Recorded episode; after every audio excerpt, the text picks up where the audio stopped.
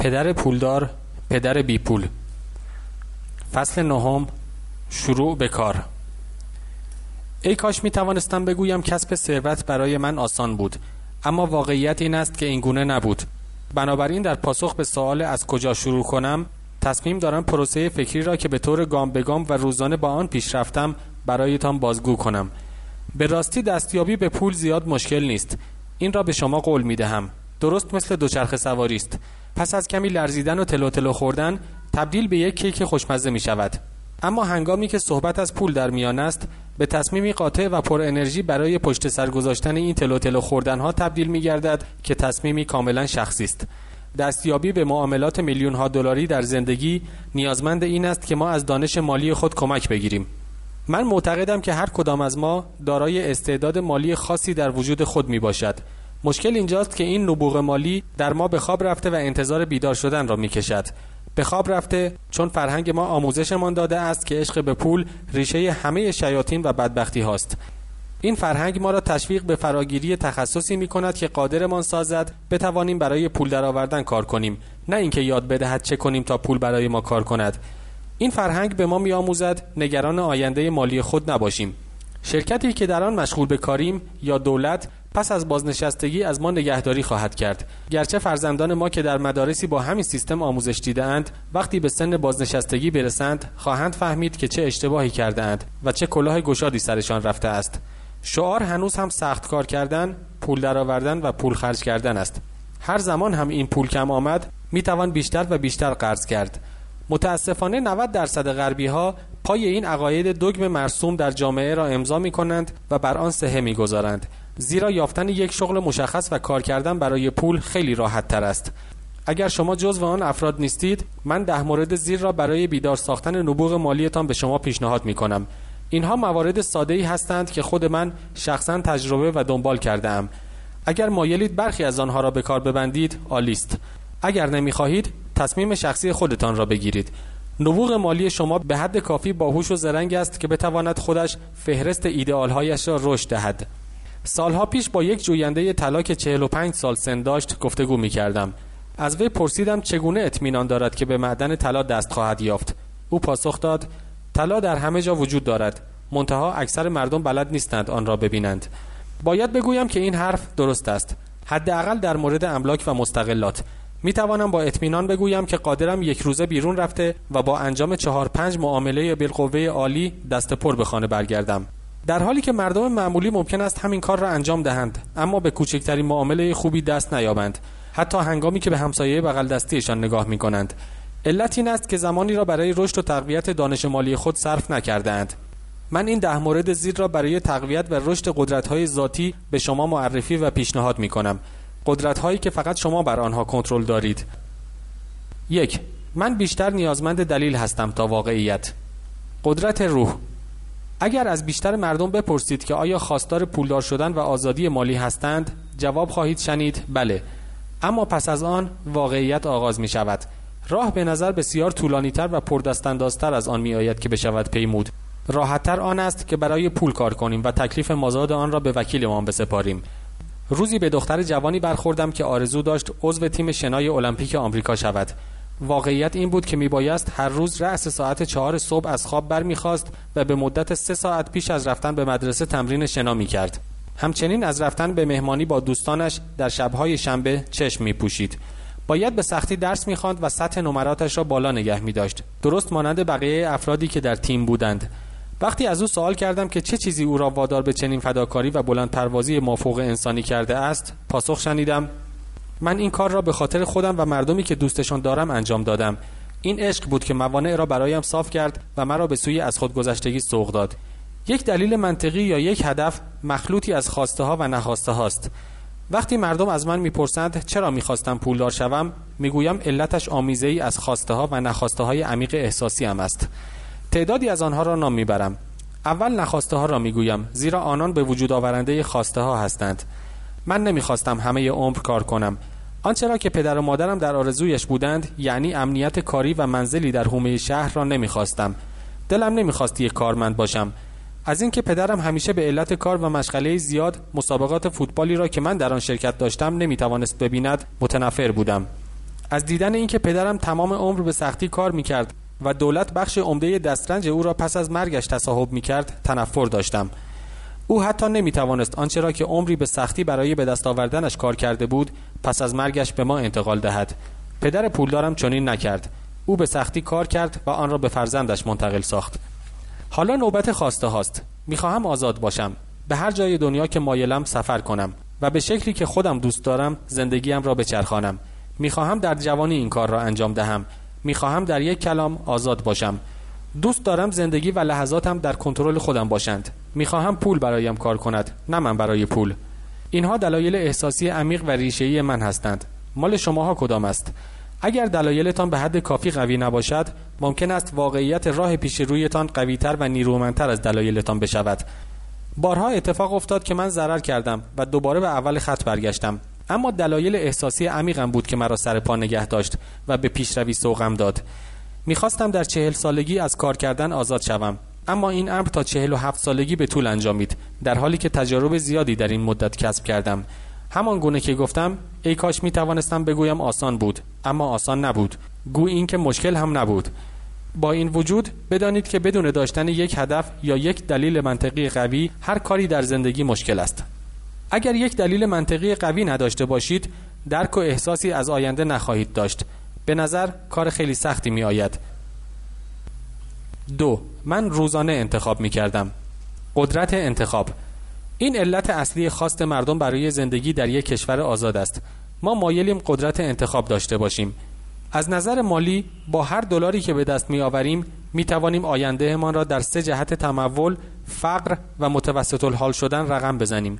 چگونه خرج کردن های روزمره ما بیانگر این است که چه کسی هستیم؟ مردم بی پول عادات فقیرانه ای در خرج کردن دارند. مزیت من به عنوان یک پسر بچه این بود که عاشق بازی مونوپولی بودم.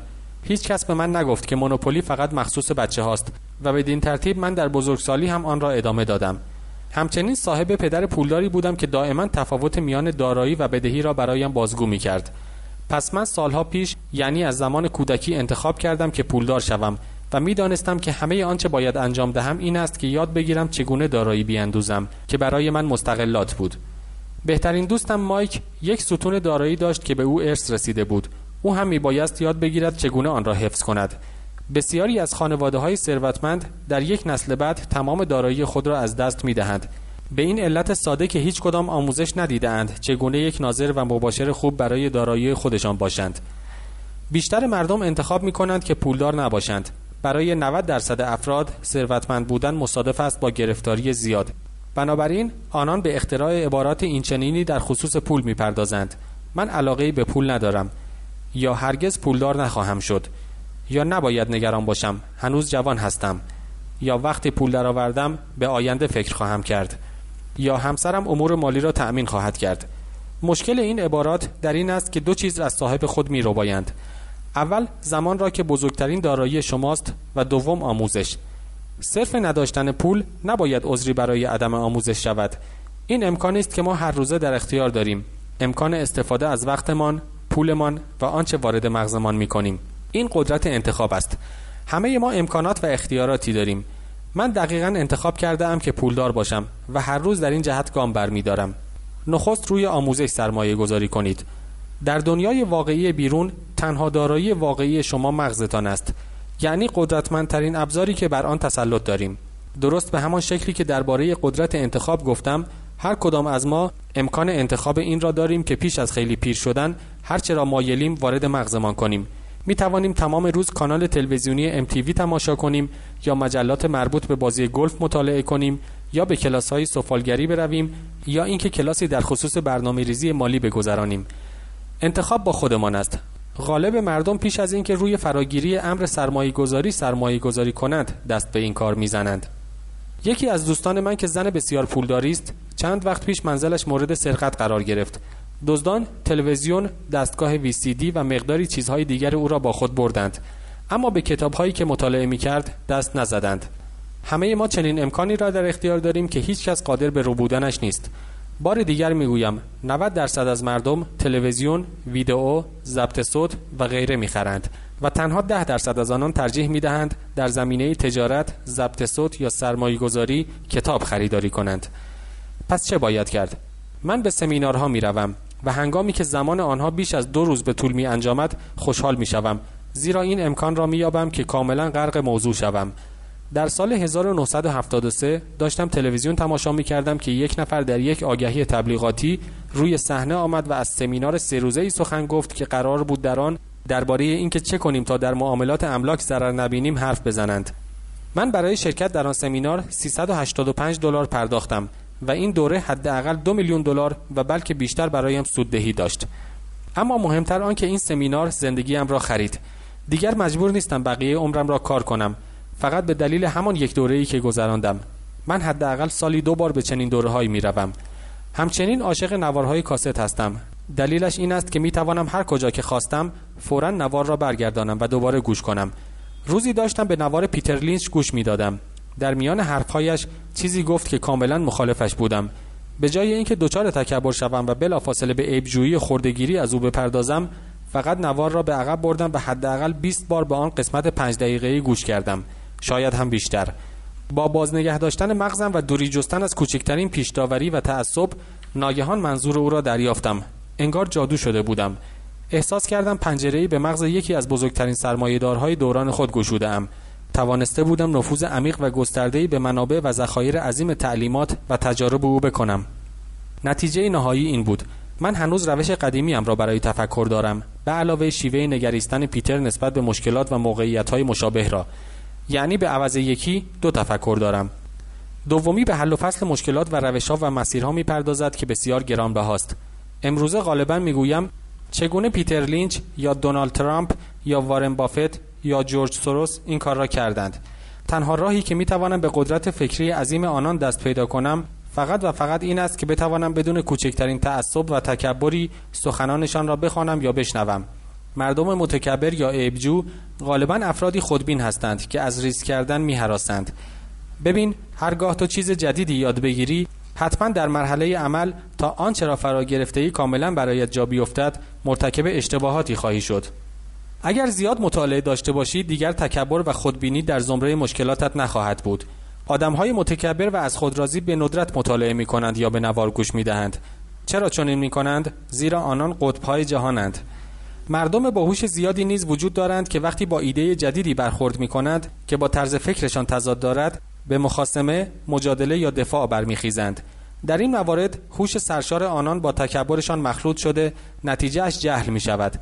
هر کدام از ما افرادی را می‌شناسیم که تحصیلات بالایی دارند یا باور دارند که بسیار باهوش و زرنگ هستند اما هنگامی که به ترازنامه مالیشان نگاهی میاندازی چیز دیگری را بازگو می کند انسانهای حقیقتا باهوش از افکار جدید استقبال می کند زیرا ایده های جدید می تواند به افکار پیشین افزوده گردد و آنها را کاملتر کند. گوش کردن بسیار با اهمیتتر از سخن گفتن است. اگر چنین نبود خداوند هرگز به ما دو گوش و یک دهان نمی‌داد. بسیاری از مردم با دهانشان فکر می کنند به جای اینکه برای جذب افکار و امکانات جدید به حرفا گوش بدهند.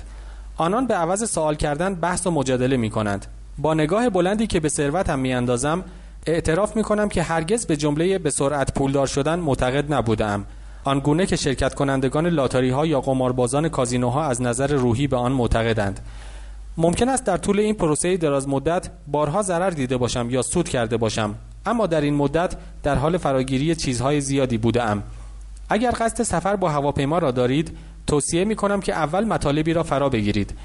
تعجب من از مردمی است که به خرید سهام یا املاک مبادرت می‌ورزند بدون اینکه هرگز روی بزرگترین دارایی خودشان یعنی مغزشان سرمایه گذاری کرده باشند. مطمئن باشید که خرید یک یا دو خانه شما را در امر املاک و مستقلات متخصص نخواهد کرد. 3. دوستانت را با دقت انتخاب کن. قدرت همکاری و تشریک مساعی. در درجه اول من دوستانم را بسته به موقعیت های مالیشان انتخاب نمی کنم دوستانی دارم که حقیقتا با فقر پیمان بستند و دوستانی که سالانه میلیون ها دلار درآمد دارند. نکته مهم اینجاست که من از همه آنان درسهایی می‌گیرم و آگاهانه برای فراگیری تلاش می کنم اکنون اعتراف می کنم حقیقتا بیشتر به دنبال آدم های پولدار بودم البته نه به دنبال پولشان بلکه اطلاعاتشان. در برخی موارد این پولدارها دوستان خوبی برایم می شدند اما نه همهشان. لیکن در این میان یک تمایز و برتری وجود دارد که مایلم به آن اشاره کنم. من متوجه شدم که دوستان پولدارم غالبا درباره پول سخن می‌گویند. منظورشان لاف زدن و فخر فروشی نیست. آنان به این موضوع علاقه مندند بنابراین من از آنها چیزهای زیادی یاد می‌گیرم و آنها از من. آن دسته از دوستانم که در تنگناهای مالی به سر می‌برند علاقه به صحبت کردن در خصوص پول، تجارت و سرمایه گذاری ندارند. آنان این موضوع را خشن و بیلتافت و غیر معقول می دانند. بنابراین می بینید که من از آن دوستانی که در مشکلات مالی غرقند هم چیزی یاد می گیرم. در حقیقت در میابم چه کارهایی را نباید بکنم. دوستان بیشماری دارم که در طی مدت کوتاهی از زندگی بیش از بیلیون ها دلار پول خلق کرده اند. سه تن از آنان پدیده مشابهی را گزارش می کنند. می‌گویند آن دسته از دوستانشان که پولدار نیستند هرگز از آنان نپرسیده اند چگونه به این ثروت اند. اما برای دو مورد زیاد به ایشان مراجعه می کنند پول قرض کردن و کار هشدار. به سخنان مردم بی پول یا ترسو گوش نکن. من چنین دوستانی در زندگی داشتم و عاشقشان بودم. اما آنان جوجه های زندگی من هستند. وقتی موضوع پول به میان می آید خصوصا موضوع سرمایه گذاری از نظر ایشان آسمان همیشه در حال خراب شدن است. آنان همیشه آماده اند برای توضیح دهند که چرا فلان کار عملی نیست. مشکل اینجاست که مردم به حرفشان گوش می دهند آنهایی که کورکورانه این اطلاعات ناامید کننده و بدبینانه را میپذیرند نیز جوجه هایی بیش نیستند. بر طبق یک ضرب المثل قدیمی منفی ها همیشه نیمه خالی لیوان را می‌بینند. اگر شما برنامه CNBC را تماشا می کنید که منبع با ارزشی از اطلاعات سرمایه گذاری است غالبا میزگردی از متخصصان مشهور دارد. یک متخصص پیش بینی می کند که بازار به سوی بحران پیش خواهد رفت و دیگری اعتقاد دارد که به سوی ترقی ناگهانی روان است. اگر شما زرنگ باشید به سخنان هر دو نفر گوش خواهید کرد و ذهنتان را باز نگه می دارید زیرا هر دو نظرات ارزشمندی دارند. متاسفانه غالب مردم توحید است فقط به حرفهای جوجه کوچولوها گوش می دهند من دوستان زیادی داشتم که میکوشیدند مرا از انجام یک معامله یا سرمایه گذاری منصرف کنند. چند سال پیش یکی از دوستانم گفت که هیجان زده شده است چون یک رسید سپرده بانکی 6 درصدی به دستش رسیده. به او گفتم که من از دولت مرکزی 16 درصد بهره می‌گیرم. روز بعد او مقاله‌ای برایم فرستاد که توضیح دهد چرا سرمایه گذاری من خطرناک است. اکنون سالهاست که من 16 درصدم را می‌گیرم و او هنوز 6 درصد دریافت می کند باید بگویم که یکی از دشوارترین کارها برای دستیابی به ثروت و تمول صادق بودن با خود و عدم دنبال روی از حرف مردم است. زیرا در بازار معمولا این توده ها هستند که دیر می‌رسند و ناچار می‌شوند چیزی را با زیان بخرند یا بفروشند. حتی اگر یک معامله بزرگ در صفحه اول روزنامه باشد باز هم در بیشتر موارد دیر شده است. به دنبال معامله جدیدی بگردید. ما در موج سواری ضرب المثلی داریم که می‌گوید همیشه موج دیگری از پس قبلی خواهد آمد یا فضای امکانات نامحدود است مردمی که با عجله به دنبال موجی میشتابند و دیر به آن می‌رسند همانهایی هستند که دچار کشتی شکستگی می‌شوند سرمایه گذاران زرنگ و باهوش کسانی هستند که برای خرید و فروش وقت معینی تعیین نمی کنند و خود را با بازار متقارن نمی سازند. اگر یک موج را از دست دادند به دنبال بعدی می شدابند و خود را با موقعیت جدید وفق می دهند. علت این که برای بیشتر سرمایه گذاران این کار دشوار می باشد این است که خرید آنچه مورد پسند و قبول عام نیست در نظرشان ترسناک و وهمآور است. سرمایه گذاران ترسو و کم دل و جرأت چون گوسفندانی هستند که به دنبال گله راه می روند و یا زمانی زیاده طلبی آنان به مسیر درست سوقشان می دهد که سرمایه گذاران زرنگ قبلی سودشان را برداشت کرده و رفته اند. سرمایه گذاران باهوش معمولا زمانی جنسی را می‌خرند که آن جنس مشهور و عامه پسند و مورد تایید همگانی نباشد. آنان می‌دانند که سود خود را هنگام خرید کرده اند نه هنگام فروش. آنگاه صبورانه به انتظار می نشینند همان گونه که عرض کردم ایشان با جو بازار پیش نمی روند درست مانند یک موج سوار که در موقعیت خود محکم به انتظار می نشیند تا موج بلند بعدی پیش بیاید. همه اینها معامله بین خودی هستند. معاملات بین خودی اشکال مختلفی دارد. برخی قانون و برخی غیر قانونی است. اما به هر شکل که باشد به هر صورت معامله بین خودی است. تنها تفاوتش در این است که چگونه با بخش مرکزی خود فاصله داشته باشید. دلیل اینکه شما مایلید دوستان پولداری داشته باشید که به بخش درونی نزدیکتر باشند این است که در آنجا پولها ساخته می شوند پول بر اساس اطلاعات خلق می شود شما می خواهید درباره جهش اقتصادی بعدی بدانید و پیش از رکود اقتصادی بعدی وارد معامله شوید یا از آن خارج گردید.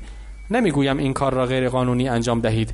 اما تاکید می کنم که هرچه زودتر در این خصوص بدانید شانستان برای سوددهی با ریسک کمتر افزایش خواهد یافت. دوستان به درد همین می‌خورند. نام این هم نبوغ مالی است چهار در یک اصل خوب وارد شوید و سپس چیز جدیدی یاد بگیرید. قابلیت فراگیری سریع.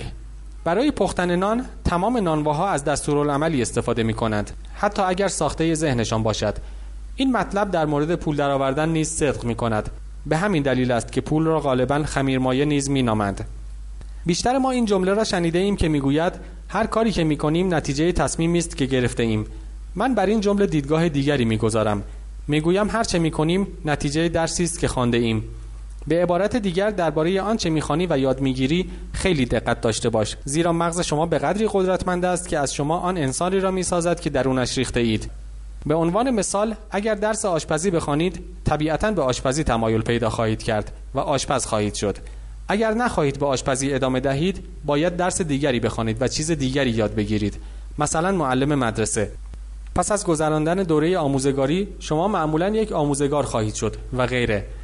پس رشته خود را با دقت انتخاب کنید. هنگامی که موضوع پول در میان است مردم معمولا فرمولی را که در مدرسه فرا گرفتهاند به کار میبندند. و آن کار کردن برای پول است. فرمولی که امروزه در دنیا غالب و مسلط است. برای همین است که روزانه میلیون ها نفر از مردم از خواب بیدار می شوند و سر کارهایشان می روند پول در می آورند مخارج آخر ماهشان را می پردازند دست چکشان را بالانس می کنند مقداری از سهام میچال فاندها را می خرند و سر کارهایشان باز می گردند این فرمول یا دستورالعمل اصلی است. اگر شما از آنچه انجام می دهید خسته هستید یا به حد کافی پول در نمی آورید راهش به سادگی این است که این فرمول را به گونه تغییر دهید که بتوانید پول در بیاورید. سالها پیش وقتی که من 26 ساله بودم یک کلاس در مورد چگونه می‌توان املاک مرهونه را خریداری کرد گذراندم که آخر هفته ها برگزار می‌شد. فرمولی از آن یاد گرفتم. فن بعدی این بود که اقتدار کافی برای به مرحله عمل رساندن آنچه را که فرا گرفته بودم بیابم.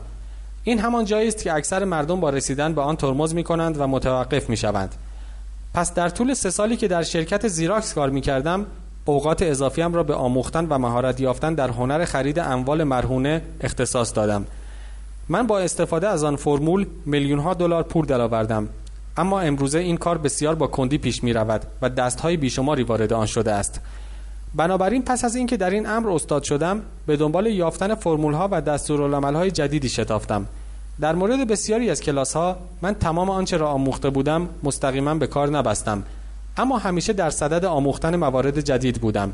کلاس هایی را که به طور خاص در خصوص تجار متفرقه تشکیل شده بود گذراندم. همچنین کلاس در مورد بازرگانان اختیاری کالا و کلاس در خصوص هرج و مرجگراها. در این کلاس ها من از خارج از جامعه و سنف خود بودم.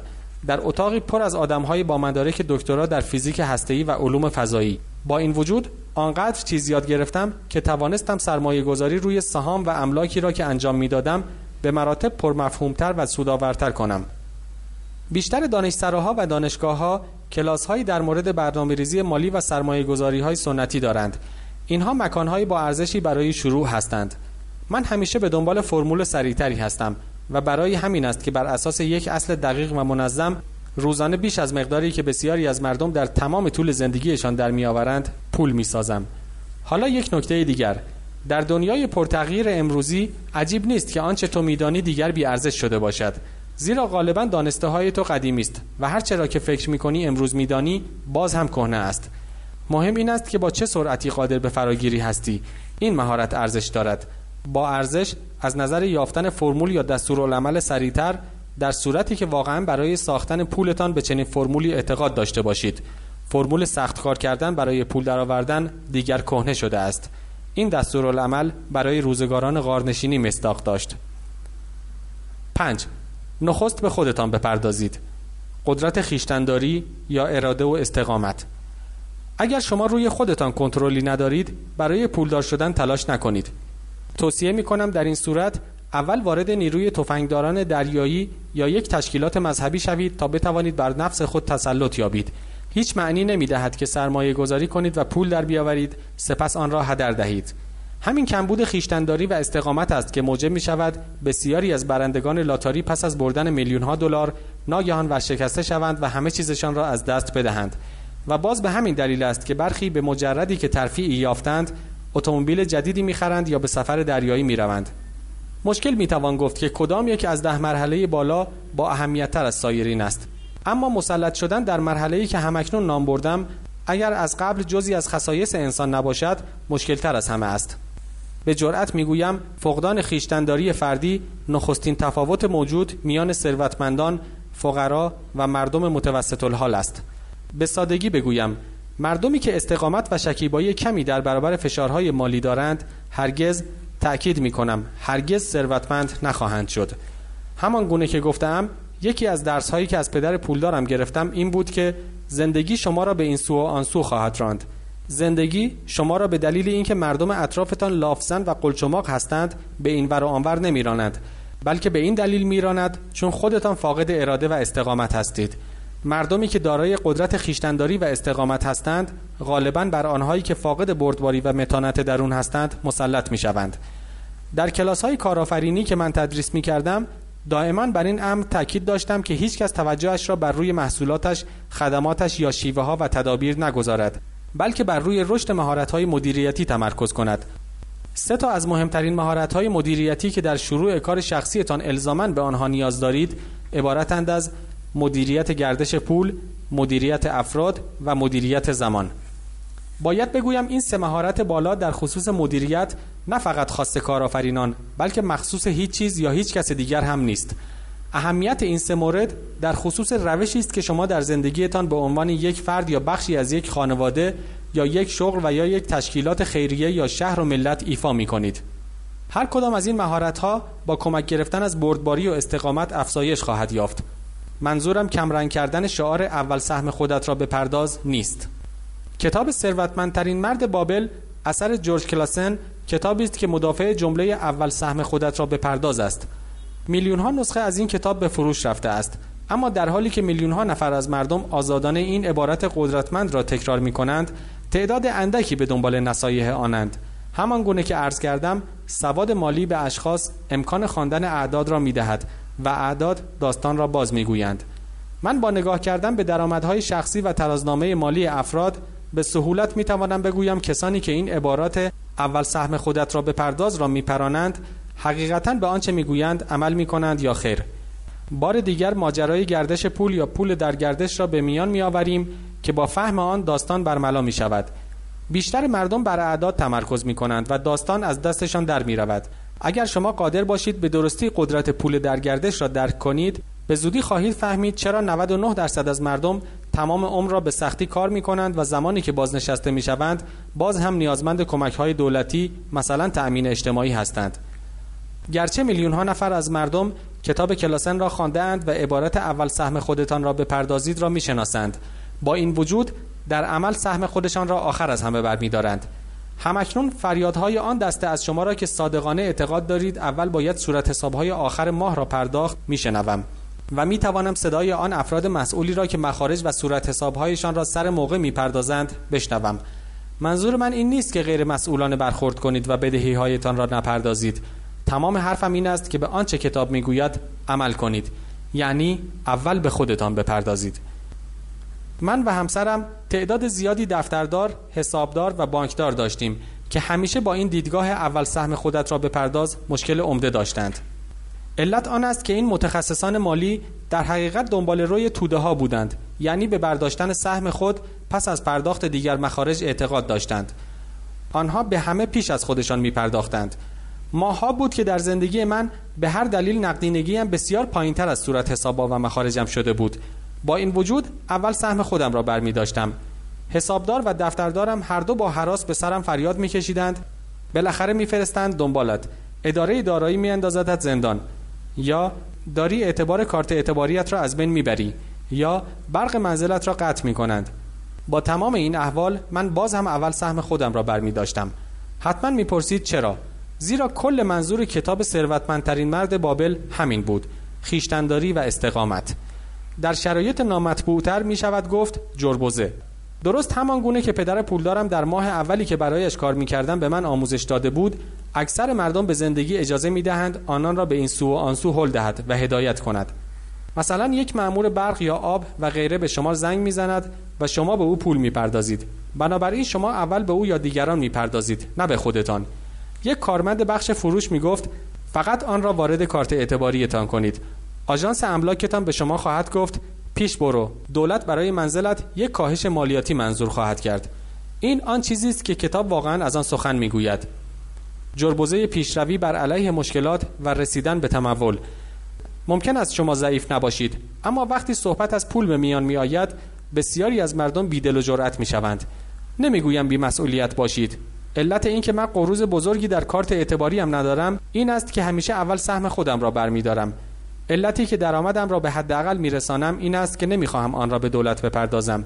به همین دلیل آن دسته از شما که نوار ویدئویی رازهای ثروتمندان را تماشا کرده اید متوجه می شوید که درآمد من از طریق یک شرکت نوادایی و از ستون دارایی هایم ناشی می شود اما اگر برای پول کار می کردم دولت آن را از من می گرفت گو اینکه صورت حسابهایم را پس از دیگر مخارجم می پردازم اما از نظر مالی آنقدر زیرک و دانا هستم که به مزیقه مالی نیفتم.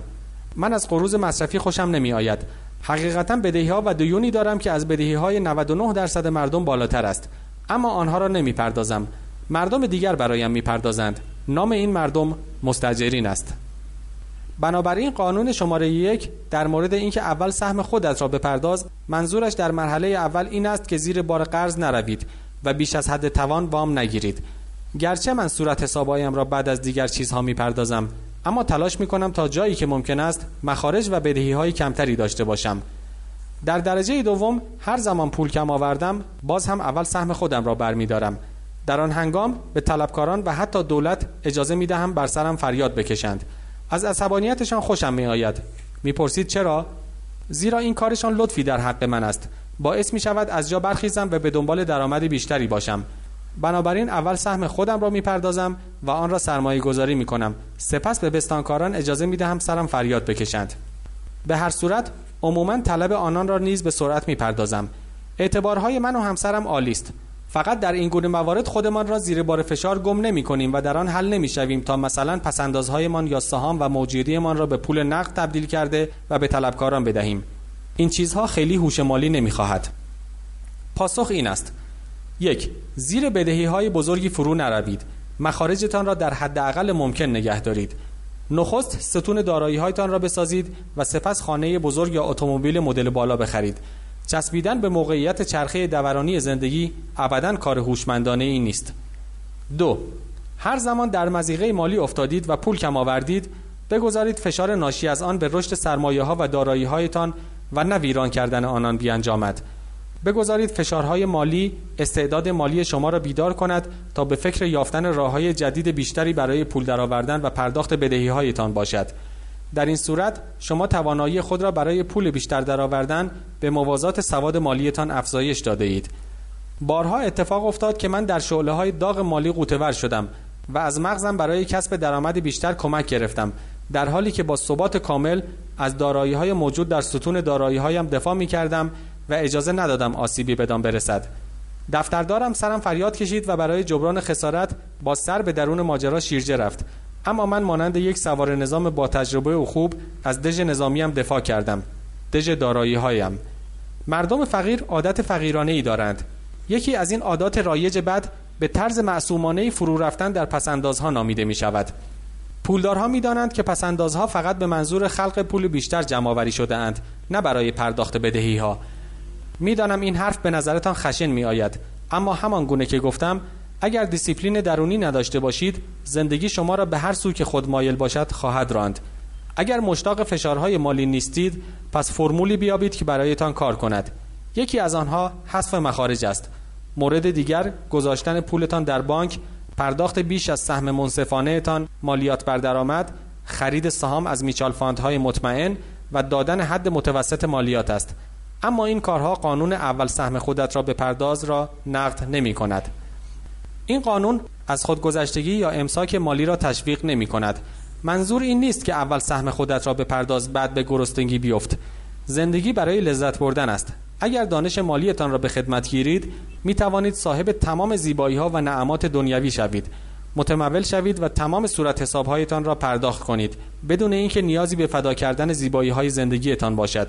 این همان نبوغ مالی است